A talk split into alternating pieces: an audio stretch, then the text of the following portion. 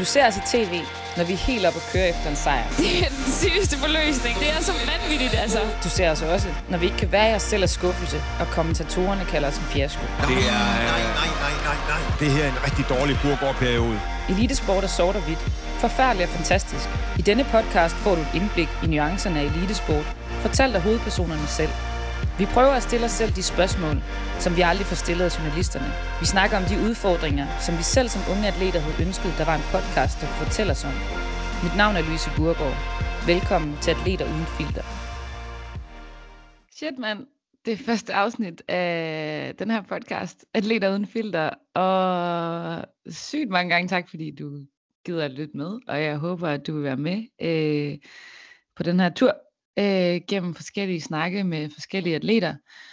Øh, formålet med den her podcast er at give atleterne talerum og frirum øh, uden agendaer og journalister, øh, journalisters øh, øh, vinklede spørgsmål, men at øh, to atleter kan sætte sig ned og snakke om øh, udfordringer, tabuer øh, forskellige ting, som, øh, som man kommer ud for som atlet. For det er ikke altid, at, øh, at, øh, at andre mennesker kan forstå den situation, man står i. Så øh, vi håber at kunne inspirere øh, jer derude, især unge atleter, øh, og vise, hvor forskellige vi er, og hvor mange forskellige veje der er til at nå til der, hvor vi er nået i dag. Øh, og at øh, vi virkelig også har haft vores bum på vejen hvad hedder det, det første afsnit er med Katrine Heindal, som er min bedste veninde også, og det tror jeg kommer til at skinne rimelig meget igennem. Øh, som sagt er det jo også første afsnit, så, så jeg tror at nogle ting, selvom jeg har tænkt over, at man skal selvfølgelig, øh, vi skal skære det ud i pap for jer, fordi at, øh, at I ikke øh, kender vores historie øh, internt, øh, så tror jeg nogle gange, vi kommer til at, at, at sige nogle lidt interne ting. Det må I lige bære over med. Derudover så øh, er lyden også lidt, den kunne have været bedre, øh, men jeg lover jer, at den bliver bedre øh, i de næste episoder, jeg håber rigtig meget, at øh, I vil følge med, øh, uanset, øh, fordi at øh, Katrine, hun er fucking vild, og øh, hvad hedder det, hun har en mega fed historie at fortælle, og jeg synes, det var en, en sindssygt fed øh, samtale, vi havde. Derudover, så er jeg blevet opmærksom på, at øh, det var min søster, der hørte, øh, hørte den, det her afsnit igennem. Hun sagde, at, øh, at jeg skulle komme til at lyde lidt som en idiot nogle gange. Øh, det er selvfølgelig ikke meningen. Øh, men, men nogle gange kommer jeg lidt til at, og kan det måske godt lyde som om, at, øh, at jeg mm, hvad skal man sige, nedværdiger Katrine, eller sådan, vi var mange, meget forskellige steder øh, øh, på ungdomslandsholdet. Jeg var, jeg var rigtig god fysisk, og øh, i hvert fald til de tests, som vi blev testet i. Der var forskellige måder at være fysisk på. Øhm, men, øh, og, og, og hun var måske ikke lige så god i de tests. Øhm, og det er derfor, jeg refererer til det, øh, og siger, at jeg er et fysisk pragteksemplar, og at øh, om det var hårdt for hende nogle gange, og at, øh, at spejle sig i mig. Og øh, hvis man kender mig, så ved man, at jeg øh, ikke er særlig god til at være fuck janteloven-agtig og være øh, se mig, hør mig, øh, jeg er den bedste. Øh, og det håber jeg heller ikke, at, øh, at det kommer til at lyde sådan. Øh, for hvis jeg er noget, så er jeg måske for ydmyg og vil gerne, øh, hvad hedder det, ja, underspiller måske mig selv lidt. Det, øh, det blev en lang intro. Øhm, og øh, jeg håber ikke, jeg har tabt dig, men øh, hvis du stadig er der, så øh, lyt til det her afsnit med Katrine Heindal. Øh, og ja, velkommen til. Lad os gå i gang.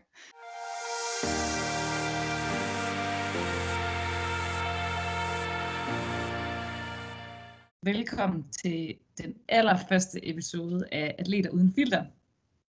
Og velkommen til dig, Katrine Heindal. Øh, det er første afsnit nogensinde af den her podcast, og øh, hvem andre end dig, som er min bedste veninde øh, og den sejeste dame, jeg kender, skal være med. Øhm, jeg kan lige sige, at du er stregspiller på det danske landshold i håndbold, og øh, du spiller til daglig i Moskva. Øhm, du er 28 år, Og øh, ja, nu er det jo også første afsnit, så, og grunden til, at altså, du sidder jo i Moskva, så det jo også kan være, at lyden er sådan lidt, så var, som vi siger her i Frankrig. Men øh, vi har prøvet at få dig inde i en hule. Yes. Så yes. håber vi, at lyden den spiller nogenlunde. Ja. Øhm, ja, derudover så er du iværksætter med dit eget sportsbrand i Kaika, øh, som laver de fedeste tights i verden. Undskyld, Sport 24. som er en sport. Ej, øhm, hvad hedder det? Inden vi lige går i gang, så kan jeg lige sige, at øh, Sport24 og H-Shop er sponsor på den her podcast. Øhm, og for at have fuld gennemsigtighed, så øh, hjælper de mig med det tekniske. Øhm, de har ikke indflydelse på indhold eller giver nogen penge eller noget, men øh, fordi jeg er en teknisk øh, noob, så øh, er jeg mega glad for, at de har valgt at hjælpe mig med at redigere og udgive podcasten. Ja, det er jo atleter uden filter, så øh, jeg havde lidt en idé om, at øh, det kunne være fedt at ligesom starte med hver episode. Øh, nu kender vi hinanden, mm, jeg tror faktisk, du er den, jeg kender bedst måske. Øh, men for i andre episoder kommer jeg også til at snakke med folk, som man ikke nødvendigvis kender så godt, og som sådan en icebreaker. Øhm, så tænkte jeg, at det kunne være fedt, og i tråd med, at det skal være atleter uden filter, så øhm, at vi poster et billede på øh, min Instagram, Louis Burgård, og øh, gæsten også gør det selv, med hashtagget min atletkrop, øh, hvor du har taget et billede af noget på din krop, som fortæller en historie om dit liv som atlet. Og det kan være sjovt, eller alvorligt, eller øh, noget, der har betydning. Det kan være et ar fra en operation, eller øh, en stærk gun, eller et eller andet. Men i hvert fald, så øh, ligger der et billede nu øh, på vores Instagrams af dig øh, i dit øh, sportsbrand i Kaiga. Øh, kan du lige selv beskrive billedet?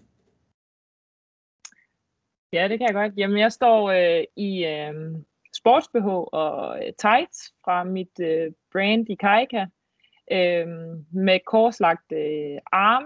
Så der er både noget øh, overarm, og der er noget mave, og øh, jeg tror, at det... Øh, jeg har valgt det billede, fordi jeg synes, at det var sindssygt grænseoverskridende til en start at skulle agere model for mit eget sportsbrand, og især da vi begyndte at lave sportsbehår. Øhm, fordi jeg nok aldrig har syntes, at jeg var, eller jeg er ikke en øh, size zero, som, så mange andre øh, modeller er. Øhm, så jeg synes, det var et kæmpe spring for mig faktisk at, at stå frem og selv at skulle sælge de her øh, produkter, øh, og selv agere model i det. Øh, fordi at jeg nok altid godt har vidst, at, at jeg er større end så mange andre, og jeg øh, har en øh, muskuløs krop. Øh, så, så jeg tror, at det var, det var grænseoverskridende at skulle kaste mig ud i det, men samtidig så synes jeg, at det illustrerer, at det er den her krop, jeg lever af.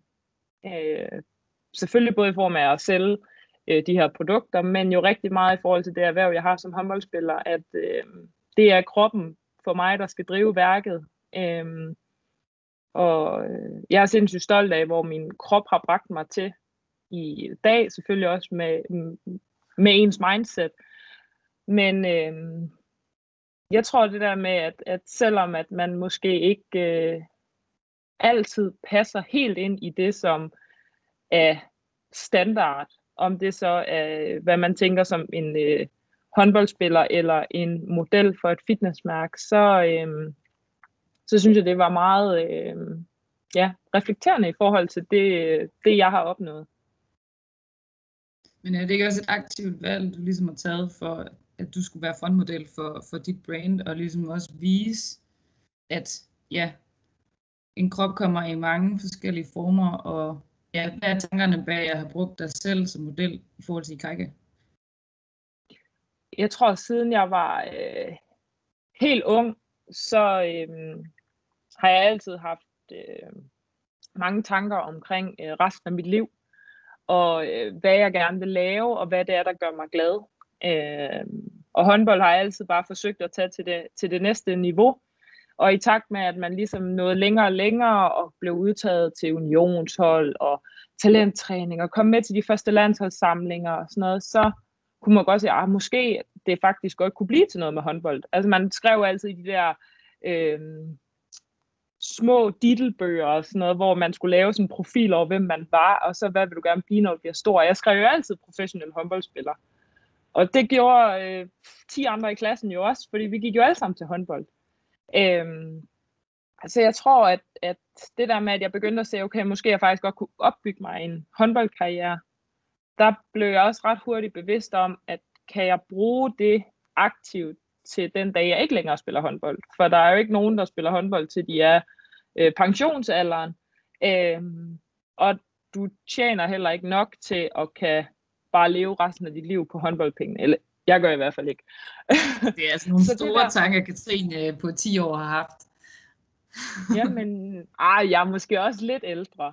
Men, Jamen, du har øh, altid haft businesswoman i din mave. Ja, og så i takt med, at jeg blev bedre og bedre til håndbold, så tror jeg også, at jeg begyndte at tænke mere og mere over, hvilket erhverv kan jeg faktisk koble mig selv op på, sådan så at jeg kan udnytte den position som håndboldspiller i mit liv efter håndbolden. Og der tror jeg ikke, jeg tænkte så meget i, øh, at du opbygger dig en masse skills, som du ikke kan læse dig til på universitetet. Det er ikke sådan, jeg tænkte, ah, okay, en virksomhed vil måske gerne ansætte mig, fordi at jeg er meget målrettet, og jeg er en teamplayer, og det har jeg fået ind næsten med modermælken, fordi at man har spillet håndbold, siden man kunne gå.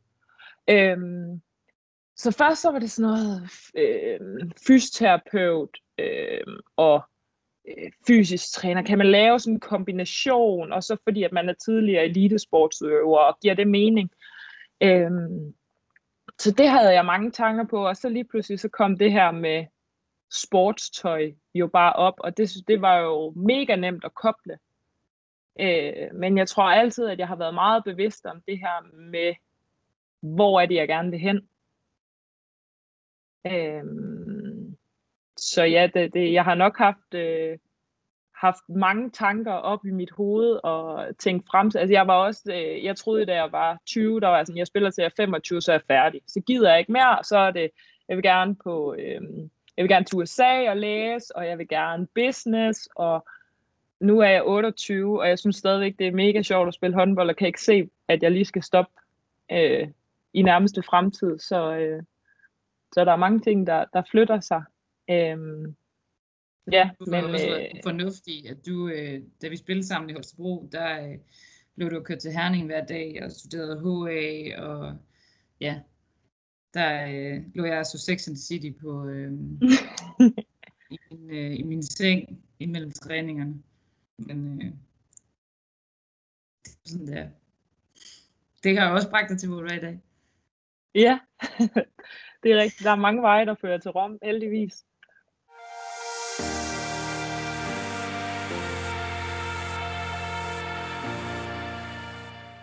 Ja, nu har vi jo allerede taget hul på det med vores atletkroppe. Øh, men vi har fandme snakket meget om vores kroppe og vores forhold til mad, og hvordan vi skulle se ud gennem tiden. Øhm, ja, og du har allerede sagt det lidt, men kan du uddybe lidt, hvilke udfordringer du har haft i forhold til din krop, og måske også hvilken indflydelse menneskerne omkring dig har haft på det, trænere og medspillere osv.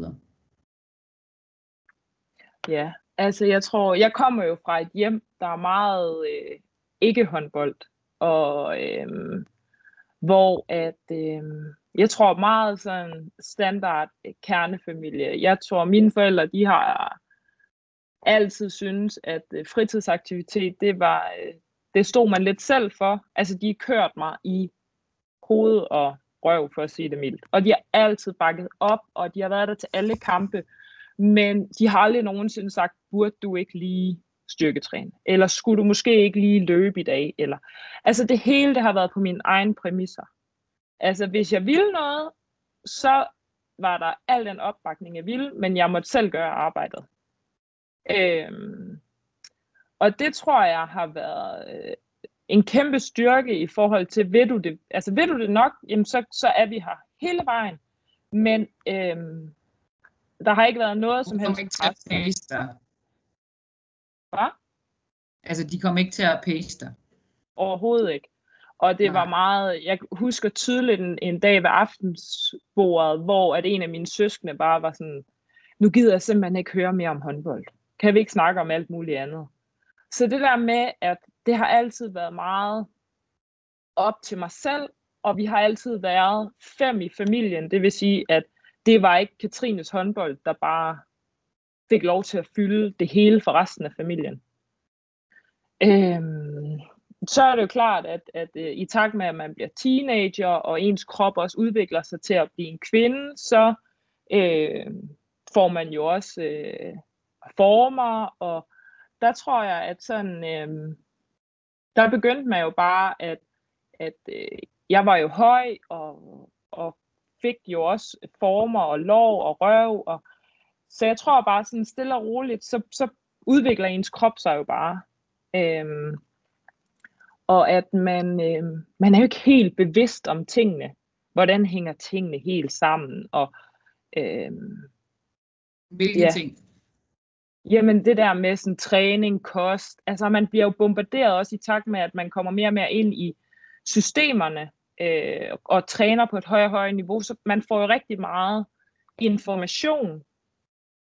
Men jeg tror ikke, øh, jeg tror ikke altid, at en 16-17-årig øh, pige er i stand til sådan helt at, at sætte tingene sammen alligevel. Hvad er det optimale for mig?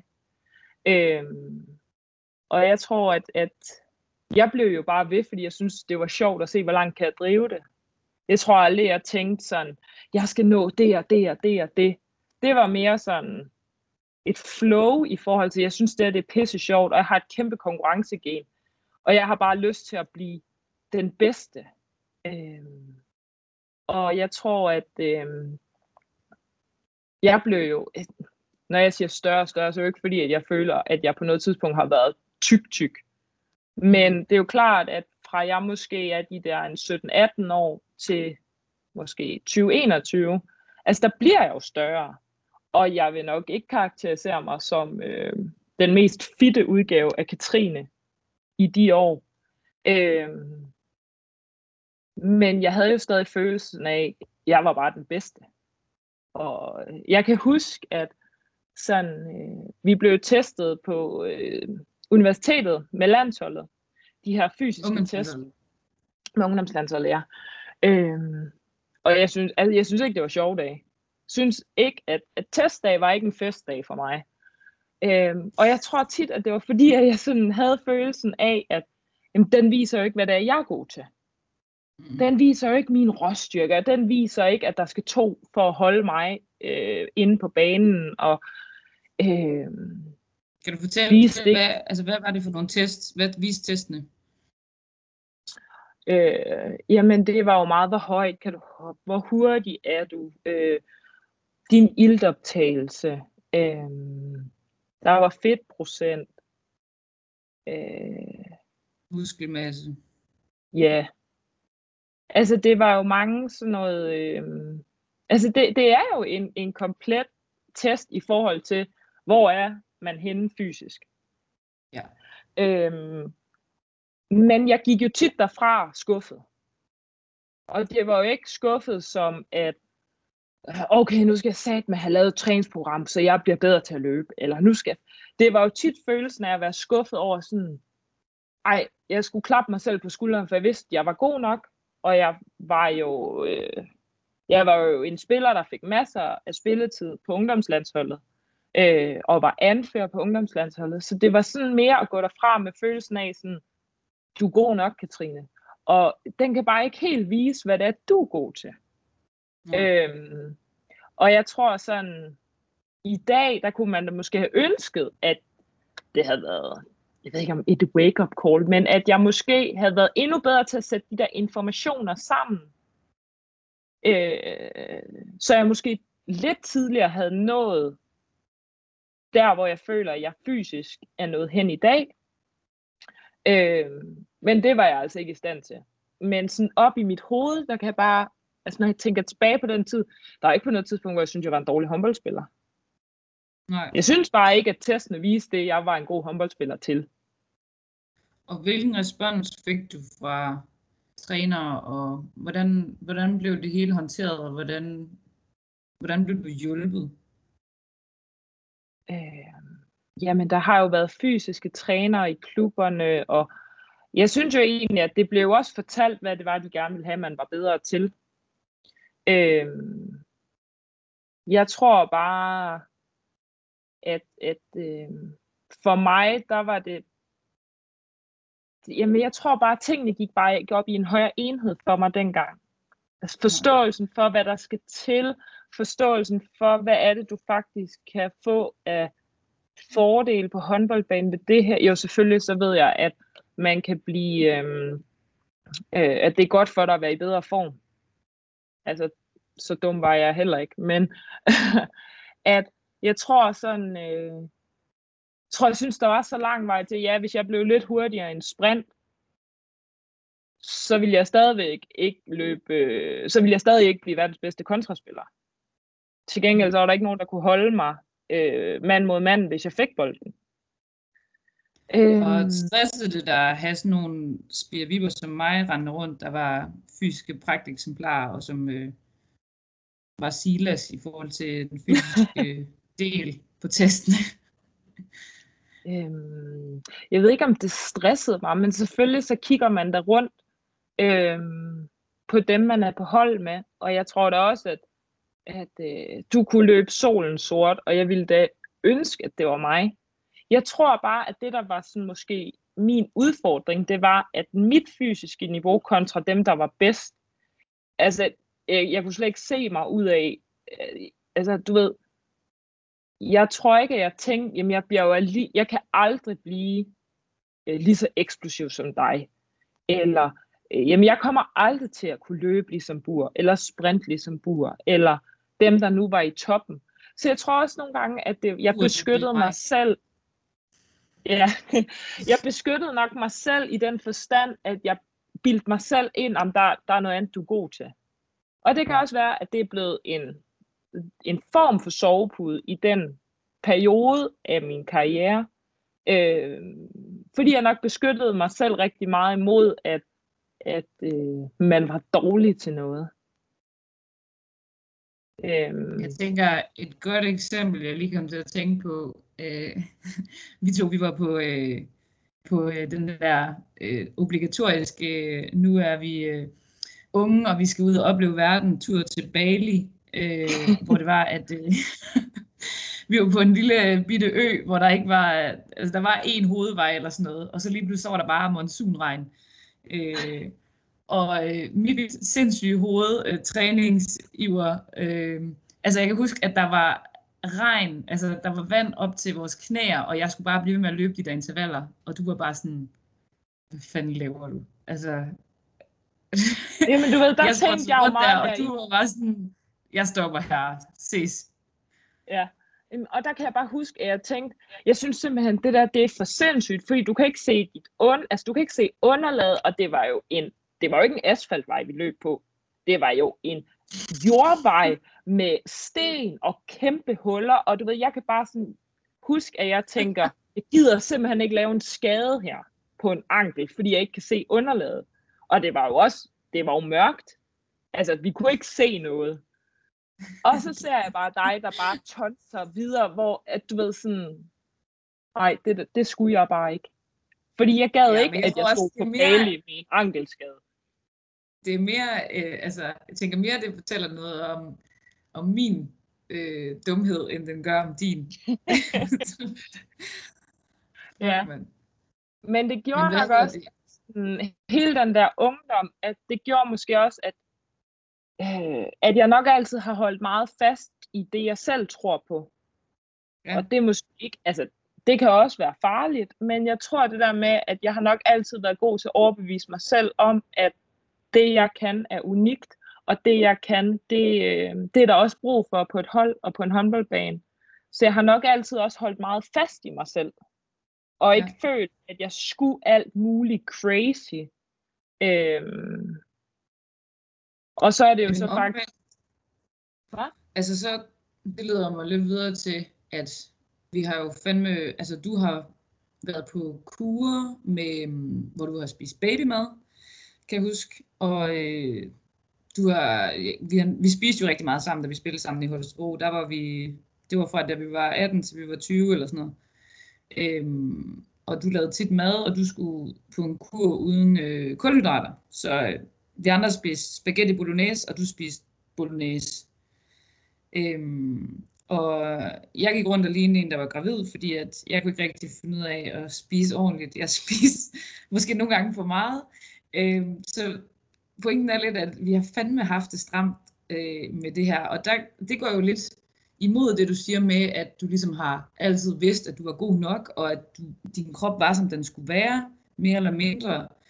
Øhm, så hvordan kom det, altså hvordan, hvad gjorde, at du alligevel blev påvirket lidt og kom på de her sindssyge kurer? Jamen det er jo klart, at, at når, øh, når man øh, når man snakker om fedtprocent, så ved jeg jo godt, at min har jo også, især da jeg var yngre, ligget til den høje øh, ende, og også højere end hvad godt var i forhold til at, øh, at spille på det niveau. Øh, det ville give mig en fordel at måske veje lidt mindre, eller i hvert fald at omsætte noget fedtmasse til muskler. Øh, og jeg tror, at, at man bliver jo øh, målt og varet øh, i elitesport, for os at, at finde ud af, hvad er det optimale for den enkelte. Øh, og jeg tror bare, jeg havde sindssygt svært ved at finde vejen dertil, og det øh, indebar blandt andet en masse eksperimenter, fordi at øh, jeg ville jo gerne være en smule lettere, eller have øh, mindre fedt, mere muskelmasse. Øh, men jeg tror, at, at øh, det var svært for mig at finde vejen dertil, fordi at jeg er nok ikke typen, der... Øh, jeg synes ikke, der er meget livsglæde for mig ved, at jeg skal måle og veje alt mad.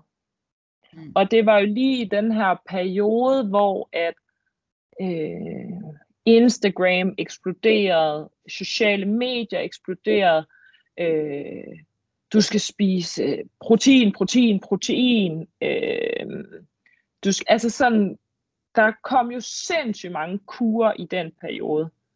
Og ja, det er jo kurer, som med Stine eller kost.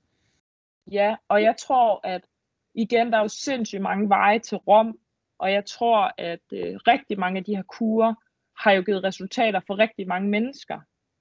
Men øh, der er også forskel på, om du er elitesportsudøver, eller om du er øh, motionist. Øhm, og jeg tror, at jeg lå mig måske rive lidt med i forhold til, at det kunne også være fedt, hvis man lige kunne tabe et par kilo. Øh, men det gav jo aldrig, øh, og det tror jeg, der er mange, der oplever, det der med, at de der quick fix ting, giver jo ikke nødvendigvis øh, det langsigtede resultat.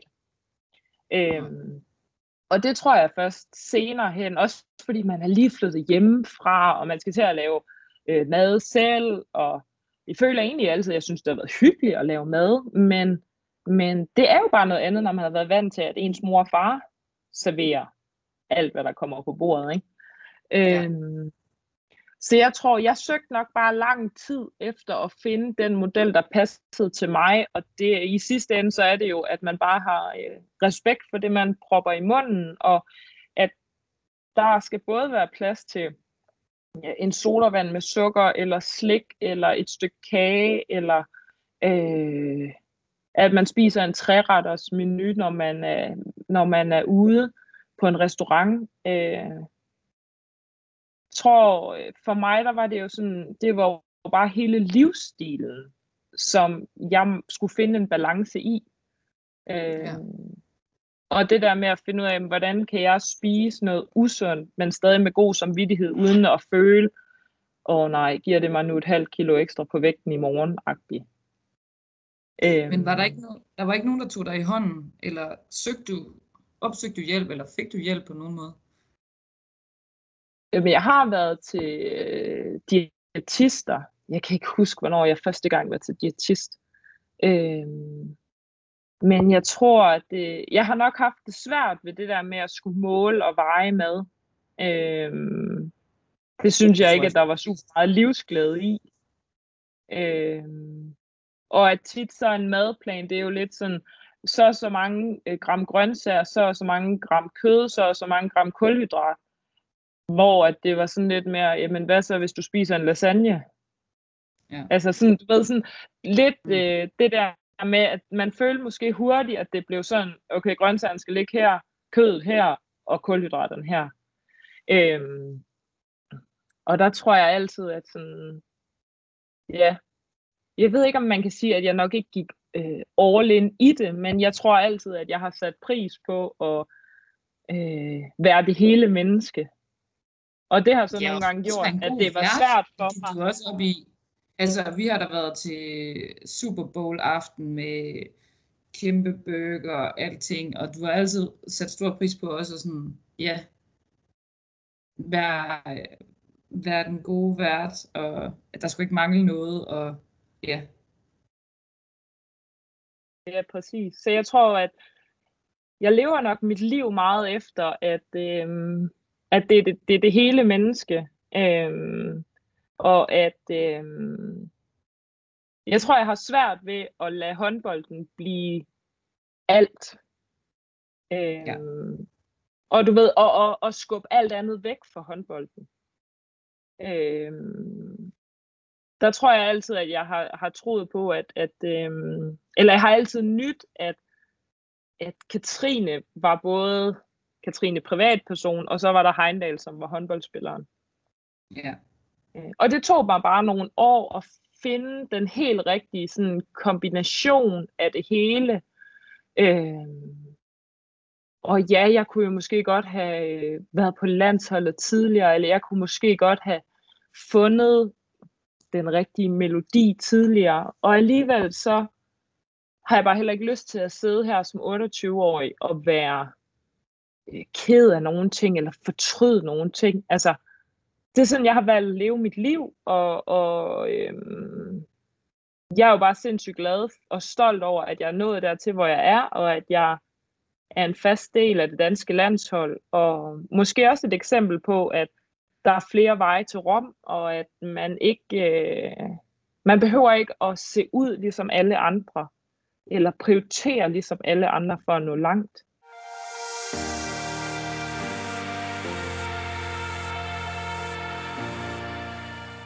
Kan jo lige tage hul på det øh, nu allerede. Altså, vores udviklingskurver har jo været ret forskellige. Øhm, Ja. Jeg tror, øh, da jeg begyndte at spille liga, der rendte du rundt og spillede noget 3. division nede i GOG. Øh, og da jeg var udtaget til OL i 2012, øh, der var du vel på festival og drikke bajer. Øh, jeg tror, øh, ja, du har drukket væsentligt flere øl og haft væsentligt højere promiller gennem dit, dit ungdomsliv, end jeg har. Øh, og jeg kom mega hurtigt med, og du øh, tog en lidt mere øh, stille og rolig kurve opad, hvor øh, min var meget stejl og måske knækket, gik lidt tilbage, hvor din ligesom bare har fortsat sådan en stødt tempo opad. Øh, og ja, nu er du på det store udlandseventyr i Rusland, og du er en gennemgående spiller på landsholdet, og har været det de seneste år. Øh, du har allerede været lidt inde på det, men har du hele tiden tænkt, at du nok skulle nå det, eller altså, ja, vi har jo netop fulgt hinanden hele vejen, og var ligesom lige på ungdomslandsholdet, og når man er bedste veninder, altså har det så stresset dig, at jeg for eksempel kom tidligere frem, eller hvad tror du har gjort forskellen for, at din kurve ligesom har været, været fladere? Altså, jeg kan huske, vi fik jo debut i 2011 sammen. Og derefter kom du jo rimelig hurtigt. Nej, jeg tror det er i 11. Okay. Men i hvert fald så ret hurtigt derefter kommer du jo mere eller mindre fast med. Ja. Og det jeg bare sådan kan huske fra den tid, det var, at jeg følte, jeg synes bare altid, at øh, det var Jan Pytlik, der var landstræner på det tidspunkt. Jeg synes bare altid, at han lavede en fejl ved ikke at tage mig med. Men jeg nød jo den der mulighed for at være ung i den forstand, at på et ligahold, så dem, der ikke er udtaget til landsholdet, det giver jo typisk øh, mere end en uge før, at der er kamp igen. Og så kunne man jo øh, feste med holdet. Ja. Øh, så jeg tror sådan, øh, jeg synes jo selv, jeg var god nok, men når nu muligheden bød sig, så kunne man jo tage i byen med holdet. Så det var ikke sådan, at jeg tænkte, fuck, nu er jeg ikke med, okay, så står jeg op i morgen tidligere, og så løber jeg solen sort, for at jeg er med næste gang. Mm. Ved, så var det igen sådan lidt, nå, jamen så øh, det der med sådan at være i nuet, og så sådan, hvad giver det mig så af muligheder? Øhm, jeg tror aldrig, jeg har følt, at jeg var sådan stresset af, at du var tidligt med. Øhm, og jeg tror også sådan, at, at øh, som stregspiller, altså sådan, der er heller ikke mange sind, altså hvis du kigger i dag, der er jo ikke sindssygt mange helt unge stregspillere, Nej. der er med omkring landsholdet, fordi det er jo bare en øh, benhård position, både at du har jo typisk en stor rolle forsvarsmæssigt, øh, og øh, du tager jo imod uendelig mange tæsk angrebsmæssigt, og sådan, så jeg tror, at, at øh, der var jo bare nogen, der var øh, bedre end mig, men også aldersmæssigt øh, ældre og havde mere erfaring. Øh, jeg føler egentlig altid, at jeg har gerne ville på A-landsholdet, og jeg har kæmpet for det øh, benhårdt, men, øh, men det var ikke sådan, at, at jeg synes, at det lagde et pres på mig hver dag over sådan, ej, nu er, er Louise med, og jeg er ikke med. Mm. Øh, og jeg spillede jo stadigvæk på hold i toppen af den danske liga, øh, og var med til at vinde ting, og så jeg tror bare sådan, jeg følte jo stadigvæk, at det, det gik fremad, og jeg følte, at, at øh, da jeg, jeg spillede i Holstebro, var jeg meget forsvarsspiller, og skiftede til Randers i 2013, fordi at jeg ville også gerne være mere med i angrebet. Jeg var bange for for tidligt kun at blive positioneret i forsvaret. Ja. Øhm, så jeg tror, at jeg har jo bare altid sådan, sådan har meget min håndboldkarriere jo været, tage næste step hele tiden, og se, hvad kan jeg drive det til. Øhm, Og så var det faktisk først i, der var VM på hjemmebane i 2015, og det var Claus Bruns første øhm, mesterskab, og jeg er med helt indtil den sidste samling, og er jo den anden sidste, der bliver valgt fra inden. Og altså, det er det største los i røven, jeg nogensinde har kunne få. Og i princippet så er jeg jo, selvom at det var benhårdt, og øh, ej, hvor jeg græd altså over at misse sådan et mesterskab på hjemmebane. Øh, men et eller andet sted, så tror jeg, at det, det var det bedste, der kunne ske for mig, for at nå dertil, hvor jeg er i dag. Øh, jeg tror, det var sindssygt sundt for mig, at det ikke bare hele tiden sådan gik op af, af øh, den der opadgående kurve, men at her der kom der virkelig et, øh, en advarsel om, prøv at, du er nødt til at rette på nogle ting, for at øh, du kan være fast med på det her hold. Ja. Og der tror jeg for første gang, at jeg var sådan, det her, det skal jeg aldrig nogensinde prøve igen. Og der gik jo ikke mange dage, så var det et, den fysiske træner på landsholdet, Line Hovgaard, øh, havde jeg jo trænet lidt med, men jeg kan bare huske, at det var sådan, Line, vi skal mødes, og det er nu, og så skal der bare ligge en plan for, hvad det er, jeg skal. Og det får, altså, jeg har aldrig trænet så meget, som jeg gjorde det forår, og det var øh, løb dagen efter kamp, og det var, hvor, hvor mange løbepas kan vi proppe ind, og hvor mange styrkepas kan vi proppe ind, hvor meget, hvordan kan du, hvor meget kan du holde til at træne til, øh, uden at du bliver overbelastet. Øh, og det gav jo så pote ved, at jeg blev udtaget til mesterskabet i 2016, og har været udtaget til, til samtlige mesterskaber siden.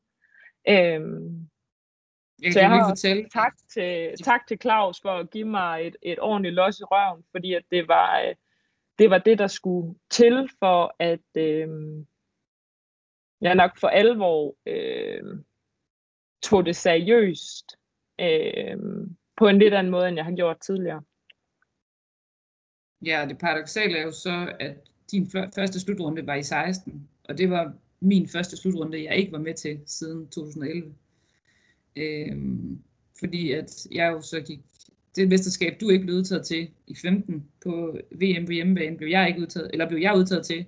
Og det var ligesom der, hvor jeg knækkede midt over og øh, gik ned med en belastningsreaktion og var sygemeldt i, øh, i tre måneder øh, i foråret øh, 2016.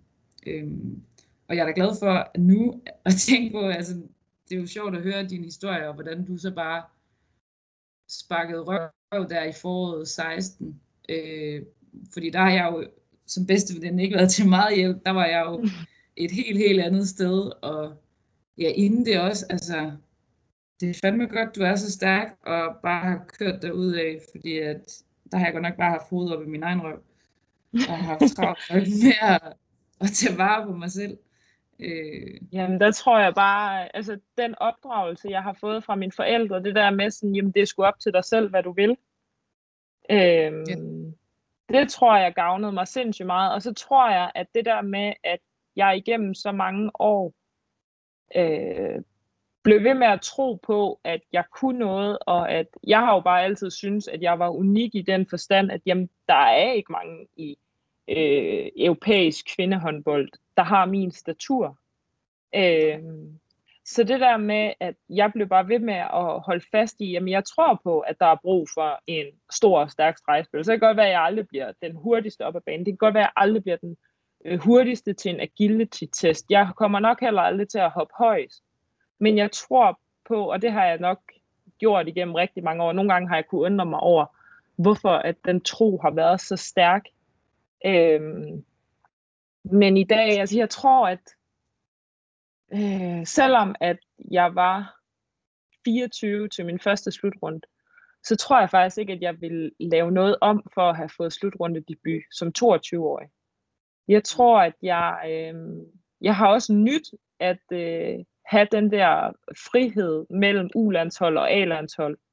Øh, og jeg tror bare, at den person, jeg er er i dag, og øh, det gå på mod, jeg har, og styrken også i forhold til øh, firma, og have mange bolde i luften. Øh, det, det tror jeg ikke nødvendigvis var den, jeg havde været, hvis du havde skubbet øh, landsholdskarrieren længere tilbage. Øh, og jeg tror også, det er derfor, jeg holder fast i, at jeg har ikke lyst til at, at fortryde noget. Jeg har ikke lyst til at fortryde, at øh, jeg måske drak lidt flere øl og gik til lidt flere gymnasiefester end dig, og at det da jeg, jeg, jeg, jeg ikke gjorde. Jamen, altså, jeg har jo fået virkelig det der sådan ungdomsliv med, og det med følelsen af virkelig at være en del af min gymnasieklasse, og mange sjove historier, fordi man var med, og jeg var også god til nogle gange at være den, der så kørte i byen, fordi at så, altså, så holdt jeg mig ædru, men jeg var stadig en del af det. Um, så jeg du tror, at jeg har altid... I, øh, gymnasieklasse. Du tog gymnasiel uddannelse på tre år, hvor for eksempel nogle andre af os, jeg tog selv gymnasiet på fire år for ligesom få mere tid. Der fik du ligesom din egen klasse, du gik sammen med. Ja, præcis. Ja. Øhm, så ja, jeg tror bare, at det jeg forsøger at sige med det, det er, at, at øh, altså man, jeg, jeg tror virkelig på, at man kan, hvad man vil, og at man skal ikke altid lade alle andre definere sin udviklingskurve, eller øh, hvad er det, du skal i morgen, hvad skal du i overmorgen, og sådan. Men jeg tror, at det er vigtigt, at man prøver, at de fagpersoner, man er tilknyttet, at man øh, har stor respekt for dem, og at man selv er en del af fasen. Altså det er noget af det, jeg kan huske fra mit samarbejde, da det startede med Line. Jeg blev ved med at have troen okay. på, jamen jeg skal være Line Hovgaard, ja, som stadig er fysisk træner for, for os på landsholdet, og som jeg stadig arbejder tæt sammen med, at altså, jeg kunne snakke med hende om, jamen jeg vil bare gerne være øh, fysisk stor og stærk, og at folk ikke kan holde mig mand mand. Øh, ja. Men jeg skal også kunne fungere i et top internationalt forsvar, selvom at jeg har den tyngde, jeg har. Og det tror jeg var første gang, at jeg for alvor følte sådan, okay, vi taler faktisk lidt samme sprog. Vi taler samme sprog om, hvem er det, Katrine Heindal, hun skal være på en håndboldbane. Øhm, og hvad er det, der, det, altså, hvad, er det, du føler, hvor, hvor, hvordan har de talt skævt? Altså, du, nu siger du, at nu taler I samme sprog. Hvem, hvordan fornemmede du, at de andre talte russisk til dig, øh, yngre? Jamen, jeg tror, at sådan øh, generelt så var det jo meget standardprogrammer. Altså når jeg tænker på min fysiske træning som ungdomsspiller, så var det jo meget øh, squat, frivand, træk til nakke, øh, bænkpres. Altså sådan, det var jo meget standardiseret. Ja. Hvor at jeg jo synes, at det jeg laver med Line er jo meget mere specifikt i forhold til, øh, hvem er du, hvad du skal være god til, hvor kan vi måske rykke dig et par procenter. Øh, og jeg synes, at det er sindssygt fedt, at når jeg er nået den alder, jeg har, jeg, jeg føler, at jeg er god til at reflektere. Det vil sige, at jeg har jo også mange snakke med Line, hvor jeg reflekterer over, at på et tidspunkt gjorde vi sådan, og nu gør vi sådan, og jeg synes, jeg mangler lidt af det. Og, og det er klart, at den viden, den havde jeg jo ikke som 20-årig.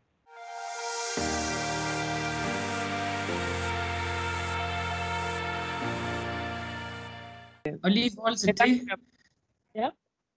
øh, der tænker jeg på det her, som, ja, at øh, når jeg tænker over det nu, så er det jo helt sindssygt, at det er blevet sagt til dig, da du var 20 år, men altså, der var jo en artikel i, hvad hedder det, Holstebro Dagblad engang, hvor overskriften var Heindals beton og cement, og noget med, at du var et køleskab, og der er også en træner, der har sagt øh, i, en ta- i en timeout på, på tv, øh, man skal ikke slås med en bjørn øh, om dig. Altså, hvad gør det ved en 20-årig pige at få, få det her at vide? Åh. Jeg tror faktisk aldrig, jeg har... Øh, det har jeg aldrig taget øh, så tungt. Jeg tror, jeg har været god til at forstå meningen med det. Altså sådan det Ja. der med, øh, hun er bare øh, fysisk stærkere, altså beton og cement. Altså du ved, så tror jeg, jeg har været god til sådan, ja, der er fandme ikke nogen, der kan flytte mig. Altså, så der har jeg nok været god til at dreje det til, at det ikke var noget negativt. Jeg tror, der hvor det kan være svært, det er, hvis det er noget direkte personligt i forhold til ens vægt eller ens størrelse. Men de der sådan øh, sproglige finesser, der er blevet brugt, det, det, øh, det husker jeg ikke som noget, der sådan slog mig ud af kurs. Det øh, Øhm, jamen jeg tror også, at jeg jo altid gerne har ville være den store og stærk. Altså jeg har jo følt, at det er sådan, men det er, øh, det er mit kald i livet, agtigt. Nej, men altså det er mit kald på håndboldbanen, det er at være øh, stor og stærk. Og jeg tror ikke på, at jeg var der, hvor jeg er i dag, hvis jeg vejede 70 kilo. nej. Øhm, så der har jeg jo nok igen været god til det der med op i mit eget hoved og være øh, sød og rar ved mig selv, i stedet for altid at, og, øh, at se tingene som noget negativt. Øhm, Og det der, det, altså jeg beundrer dig så kæmpestort for det der, at du bare altid har set din egen værdi i, hvordan du skulle være. Altså det, ja, det er virkelig en, en styrke, som jeg tror, du, altså jeg tror, det er din største styrke. Din selvsikkerhed. Øhm, men i forhold til det her, altså netop, at du altid har værdsat, at du var den store, og at du kunne sætte screeninger som ingen andre, og du kunne smadre folk i forsvaret på grund af din, din styrke og din størrelse. Men det her med at forene det med at være en feminin kvinde uden for banen, har det været en udfordring, eller hvad tænker du om det? Mm. Jamen, det er jo klart, at det, jeg synes da, at det, selv den dag i dag, så kan jeg synes, da synes, det er negativt, eller øh, træls, når jeg, hvis jeg skal ud og købe nyt tøj. Det er bare ikke alt Ja. tøj, der sidder pænt på mig. Og det er det jo formentlig heller ikke for alle andre kvinder. Altså sådan, jeg tror, kvindekroppen er så forskellig, så selvfølgelig så folk, der vejer øh, altså 20 kilo mindre end mig, de vil også have noget tøj, hvor at de sådan tænker, ej, det, det sidder ikke godt på mig, det her. Men tit så er det jo fordi, at så gaber det foran brystet, fordi at øh, jeg, jeg har brede skuldre, eller fordi det sidder for tæt på overarmen, eller øh, så kan jeg næsten ikke få bukserne højere end lægen, eller altså... Øh, Not the struggle. Jamen, altså, men, men det er jo der, hvor at man måske nogle gange, altså der er de sociale medier bare hårde, fordi at man ser så mange ting, og sådan, wow, det er godt nok pænt, om det, de der bukser, dem kommer jeg aldrig ned i, for eksempel. Så jeg tror sådan, øh, selvfølgelig så bliver man ramt af de der, øh, ting, der ikke er så fede. Øhm, Ja. Men igen, så, så tror jeg for mig altid, det har handlet meget om, mm, måske også lidt ubevidst, men at jeg har bygget mig selv øh, op til også at være andet end den, jeg er på håndboldbanen. Altså, jeg tog øh, gymnasiet, så gik jeg, jeg havde et sabbatår, så tog jeg jo en øh, bachelor på Aarhus Universitet. Øh, nu har jeg startet en virksomhed. Øh, jeg har altid gået sindssygt meget op i sociale relationer, der også er uden for håndboldbanen. Sådan så, at øh, jeg tror ikke, at der er ret mange år i mit liv, hvor at jeg kun synes, jeg har kunne identificere mig med håndboldspilleren Katrine. Øhm, og det tror jeg har hjulpet mig meget, at jeg også har været i andre sammenhænge, end kun at skulle være stor og stærk. Ja. Og øh, da jeg var yngre, altså det der med, jeg satte også pris på at have et år, hvor jeg spillede 3. division, fordi de lukkede U18-holdet i øh, GOG, og så skulle man spille 3. division. Der nød jeg da egentlig også, at det var samtidig med, at jeg gik i 3. G. At, du ved, så, så var der jo mange fra holdet, der sådan, de, så gik man i byen øh, lørdag aften, for vi havde måske spillet lørdag, eller der var fri weekend, eller øh, så havde man da muligheden for at, at, øh, at dresse sig op og øh, stå i baren og få et par cocktails. Altså, jeg tror det der med, at, at det har bare alt sammen været med til, at, at jeg ikke føler, at jeg er sådan en stor øh, cementblok, for at bruge den overskrift i øh, Holstebro Dagblad, men at jeg ikke har, øh, jeg tror ikke, jeg har gået rundt og har følt mig som sådan en mere maskulin person i hverdagen. Jeg kan også tænke på, at du, altså, du har altid set meget op til Beyoncé, og altså det her med at, at øhm, komme frem i livet med sine former og sin øh, kvindelighed og sin alting. Altså sådan, jeg tror, Ja, jeg synes, ja, er- jeg har aldrig tænkt Hun er mega sej. Ja, det kan man bare så tænke på, at, at hun altid lidt har været et forbillede for dig. Jeg tror også, at sådan, hvis man, eller det er i hvert fald beundrer hende for, det er jo meget, at jeg tror musikbranchen nogle gange er hård at være kvinde i. Altså det er rigtig meget på dit udseende og øh, forny sig meget. Og der synes jeg bare, at hun, altså det, det gør hun bare UG kryds og slange. Altså virkelig imponeret over, det øh, sådan imperie, hun nærmest bare øh, har bygget op omkring øh, den, hun er. Øhm, Ja, det her med at embrace den, man så er. Altså, der vil jeg ønske, at jeg nogle gange havde haft noget af din fuck hele verden. Altså sådan, at i forhold til det, du siger med, nej, det er ikke alt tøj, der passer en. Altså sådan, der har jeg da i mange år gået og gemt mine skuldre og øhm, ikke vil vise ens styrke, hvor nu, der er jeg sådan lidt mere, fuck det, altså jeg er jo pisse stærk, altså hvorfor skal jeg gå og gemme det væk? Det er jo ikke, det er jo ikke grimt, det er jo den, jeg er. Altså, altså sådan nogle Men jeg gange, tror der også, tror jeg, at- nogle gange, jeg har prøvet at være noget, jeg ikke var, i stedet for bare at embrace det, jeg så var. Hvor jeg, det synes jeg, at du har været sindssygt god til. Ja, men det er jo sjovt sådan at reflektere over, fordi at, altså sådan, jeg har jo også dage, hvor jeg kigger mig selv i spejlet og synes, jeg er tyk på maven, eller ah, jeg har godt nok også store lov, eller altså, og jeg kan bare, altså det bedste slutspil, jeg har spillet i den danske liga, det var nok også der, hvor jeg var tungest. Og jeg kan bare huske, at jeg følte bare, at jeg var the shit, og de kunne bare give mig bolden, og så kan jeg edderrømme love jer for, at der var mål eller straffe. Altså du ved, jeg var så fuld af tro på mig selv, at det var sgu ligegyldigt, hvad jeg vejede. Fordi jeg Ja. ja. følte bare, at øh, jeg kunne gøre noget ved alt, jeg fik, øh, fik fingrene i. Øh, hvor at, jeg må også sige, at de perioder, hvor jeg synes, jeg er mest sårbar, eller um, ikke er, er sådan, den bedste udgave af mig selv på håndboldbanen, det har også været de perioder, hvor at hvis jeg har følt mig øh, tyk, eller hvis jeg har følt, at øh, ej, jeg kunne måske også lige tabe mig lidt, eller jeg kunne, altså, hvis- mine tanker er gået mere på, hvordan ser jeg ud, eller hvordan er jeg, eller jeg synes i hvert fald, at det slutspil for mig i 2017. Det gav mig bare følelsen af sådan, jamen bror, det er ligegyldigt, hvad du vejer. Selvfølgelig er der nogle fysiske forudsætninger for, at du muligvis kan præstere bedre, hvis du har den og den kropskomposition og sådan, men der er så meget af det, der sidder oppe i, imellem ørerne på os. Og jeg altså, tror, jeg at, at...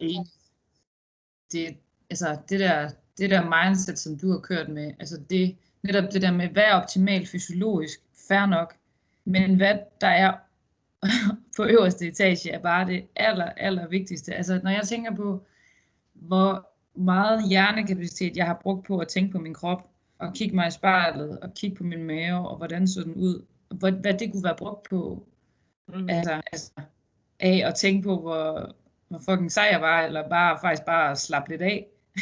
ja. altså, så, og det er det, jeg, jeg synes, der er lidt skræmmende.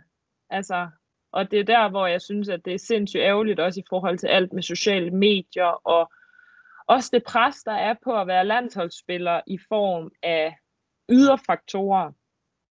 Ja. Altså kommentarer på Facebook, eller øh, rating på diverse medier efter en landskamp, eller hvor jeg sådan lidt, at sådan, i, i sidste ende, er det så ikke den følelse, du selv har, og den følelse, vi har sammen som gruppe. Er det ikke det, der skal definere os? Og, og sådan ud fra mine egne erfaringer, så er det bare, at i de perioder, hvor at jeg bare kan skubbe alt til side, og sige, jeg er fucking sej, altså, den her krop, den har altså ført mig til en klub i Rusland, med øh, altså sådan topspillere på holdkortet. Øh, jeg, øh, jamen jeg runder 75 landskampe nu her. Altså sådan, det er altså den her krop og det her mindset, der har ført mig dertil. Hvorfor skal jeg ikke være glad og stolt af det? I stedet ja. for, hvad alle andre tænker. Og sådan, jeg har det sådan lidt, at jamen, vi er et håndboldhold med øh, 14 gange Louise Burgård. Vil det være et godt hold? Vil et, et håndboldhold med 14 gange Katrine Heindal være et godt hold? Nej. Vi har, altså, jeg tror virkelig sådan, der er brug for mig, der er brug for dig, der er brug for så mange forskellige typer i et, i et spil som håndbold, at jeg virkelig håber, at, at øh, hele den her um, social medieverden og, og medier og sådan noget generelt, at jeg, jeg håber virkelig bare ikke, at det øh, ødelægger for meget i forhold til, at unge piger også tror på, at der er altså plads til rigtig mange forskellige typer i, øh, i et spil som håndbold. Det er sjovt, du siger det, for det nu så jeg lige øh, kontra på TV2 Sport i går, med, hvor de, Morten Ankerdal han spurgte øh, Nikolaj Jakobsen om, hvad den perfekte håndboldspiller var. Og der kom jeg netop til at tænke på, på det, du siger med, at at det, altså, håndbold er så kompleks, at du kan ikke sige, at det her det er den optimale håndboldspiller. Fordi at du har både brug for, for den type fløj, og den type bagspiller, og den type streg, og den type målmand. Og netop også, altså, jeg tror, at diversiteten er så vigtig, at du også har forskellige spillere, du kan altså, bryde spillet med. Altså det synes jeg da, nu spiller jeg i Mets i, i Frankrig, og jeg synes da klart, det er vores største styrke, at for eksempel mig og min, øh, den anden højre bak. Altså hun er en klassisk skytte, der har et gudsbenået skud, hvor jeg er mere krydsspillende og spiller med stregen, og det her med at kunne veksle mellem det. Altså, der er ikke nogen af os, der man så kan sige, at vi er den perfekte højre bak. Nej. Nej, præcis. Og den bedste angrebsspiller i verden har også brug for nogen, der er sindssygt gode i forsvaret. Altså yeah. det, og man har brug for øh, for forskellige typer af målmænd, for det kan godt være, at den ene ikke tager nogen bolde, men det kan jo være, at den anden spillestil er det, der går ind og gør modstandernes skyttere øh, i tvivl om, hvordan de så skal placere bolden. Øh, så jeg tror, at, at det, øh, det, det, jeg mærker det også, altså sådan, nu her, nu er jeg i Rusland, du kan jo mærke, deres øh, tilgang er jo meget mere, at de har bare spillet håndbold, spillet håndbold, spillet håndbold altså, de har ikke brugt lige så mange timer i et øh, styrkelokale, som vi har, siden vi var unge og på ungdomslandsholdet. Men de, øh, de er top 3 i verden til alle mesterskaber. Og jeg synes, at det er sjovt at komme ud og se det der med sådan, jamen, hvad er faktisk deres tilgang til det? Ja. Og det er ikke at tage flest kilo. Men de er altså stadig gudsbenåede håndboldspillere. Stadigvæk.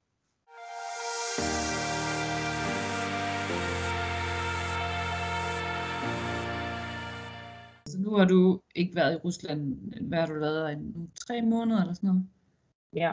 Hvad, hvad, øhm, hvad har du, altså nu her på det korte tid, du har været der, hvad tænker du sådan, du kan lære af den russiske kultur? Eller hvad tager du med lige nu og tænker, altså fordi, det, altså, jeg har jo selv oplevet det nu her med at spille i Frankrig, altså det er jo et kulturschok, men også altså sådan fuldstændig vanvittigt fantastisk at se, hvordan man kan gøre tingene på en anden måde, og den måde, vi sådan tænker på i Danmark, og det er den eneste vej. Altså, Ja. nej. Jeg synes, at øhm, de har et lidt mere afslappet forhold, for eksempel til sådan noget som sukker. Altså hvis der bliver Ja. serveret kage, så tager de sgu alle sammen et stykke. Der Du sagde også, det der, er ikke, der blev færdig en sneakers inden træning der. Det tror jeg ikke, du ser så tit i Danmark. Nej. Øhm, men også det her med, at altså, du kan jo godt fornemme, at det er meget mere individuelt præget, hvor at i Skandinavien er det jo meget mere øh, holdpræget, den måde Ja. din håndboldtilgang er. Men du kan jo bare øh, se, at det der med, at de stopper aldrig med at blive ved. Altså sådan, det kan godt være, at de har brændt fem skud, men de tager også skud nummer 6 og 7, fordi at det er sådan, det er mere individuelt og, meget, og lidt mere se mig, hvor at i Danmark er det rigtig meget at kunne køre store, flotte kombinationer, og så skal det gerne ende ud i et meget øh, sammenspillet, vellykket angreb. Ja. Øhm, så jeg synes virkelig, det der med måske at blive endnu stærkere i troen på sådan, at tro på sig selv, og øh, at blive ved. Så, altså, så kan det godt være, at ting ikke lykkes, men man bliver fandme bare ved, og ved, og ved, og ved.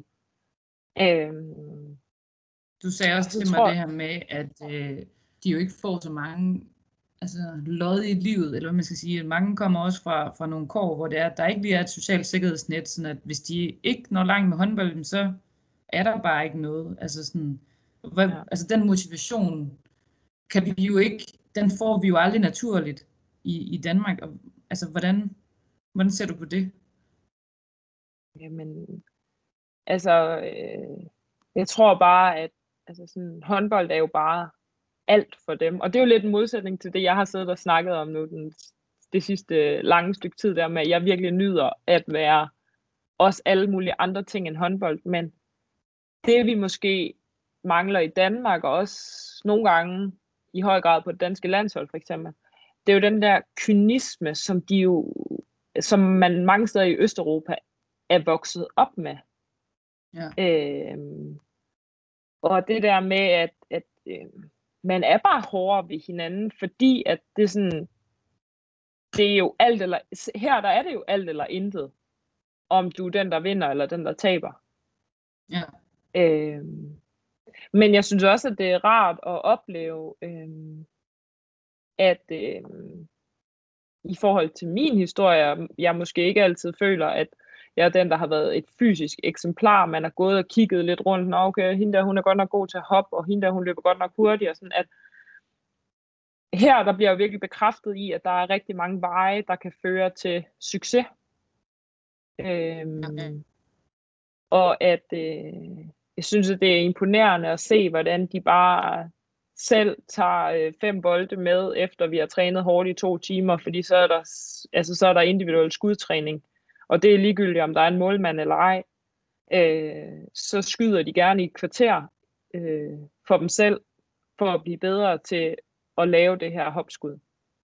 Øh, hvor det har jeg jo for jo igen... også gjort i mange år, hvor jeg føler, at, hvad skal man sige, at det nærmest har været med til at køre mig ned. Altså, hvor det, hvad tænker du, altså, hvordan har de, er det fordi, det tror de jeg, er så fordi at meget mere mulighed er der interesseret? ikke her. Ja, altså jeg tror, den, mulighed, den mulighed er der ikke her, fordi her, der handler det om, at hvis du når til tops, så er der jo noget økonomisk fordel øh, resten af dit liv. Ja. og jeg tror, at det, det, den, den, den vil aldrig nogensinde komme naturligt for os i Danmark, fordi det er et helt andet, øh, en helt anden kultur at vokse op i. Ja. Øh, så jeg synes, at øh, jeg synes, det er sindssygt interessant at være her, og sindssygt interessant at prøve at lægge mærke til alle de der nuancer, der kan være i tingene. Øh, og Kan du mærke den, altså kan du mærke den egoisme og kynisme internt på holdet? Altså kan du også mærke det over, altså en ting er, hvordan man er over for sine modspillere, men kan du mærke, at der, altså nu er du for eksempel stregspiller, at du er rimelig afhængig af at faktisk blive spillet af dine holdkammerater. Kan du mærke den egoisme internt på dit hold? jeg har måske ikke haft så mange afslutninger, som jeg kunne øh, have, hvis jeg var blevet i, i Odense for eksempel. Men jeg tror også, at det tager også bare tid at blive spillet ind som ny stregspiller. Øh, ja. Og øh, når man ikke har spillet med nogen af dem før, så synes jeg bare, at det tager tid at finde ud af, hvornår vil de gerne have en screening, hvornår er det, de gerne vil ligge indspillet, hvornår er det, jeg bare skal være væk for, at øh, de kan køre mand-mand. Øh, så jeg tror, at øh, ja, altså jeg har ikke haft øh, lige så mange afslutninger, som jeg måske ville have haft i Danmark, men jeg tror også, jeg vælger at se på det som, øh, jeg kommer til træning hver dag for at blive bedre og for at blive endnu mere sammenspillet med mit hold, og der er jo bare en, en sprogbarriere i, at det er jo ikke alle russere, der er super gode til engelsk. Øhm, så for mig handler det også sindssygt meget om at læse hver enkelt spiller i forhold til, hvornår er det, at hun gerne vil skyde, hvornår vil hun gerne køre med en mand, hvornår er det, hun gerne vil spille med stregen. Øhm, og så måske være også, altså prøve at adaptere til det her, øh, den her kultur med, og så være mere fanden i volds på, sådan, jeg vil, jeg vil have bolden, og jeg vil have bolden i den her situation, og jeg vil have den hver gang. Det er en god pointe. Øh, så at jeg måske kan lære noget af deres kultur på, også når jeg så kommer hjem med det danske land, så hvis jeg synes, jeg er mega fri, når vi spiller det her, så skal folk også bare vide, så vil jeg også have bolden. Ja. Hvor at man måske Det tror jeg, altså, er mindre, øh, er, der er man mindre hård ved hinanden i, hvad forventer jeg af dig? Jamen, Louise, når du spiller det der, ved du hvad, så skal du bare lægge den i handsken. Så skal jeg nok gøre mit arbejde, og jeg skal nok sørge for, at der er mål eller straffe. Men øh, der synes jeg ikke altid, at vi er hårde nok ved hinanden i forhold til sådan, øh, du skal fandme bare gøre mig god, sådan og sådan og sådan.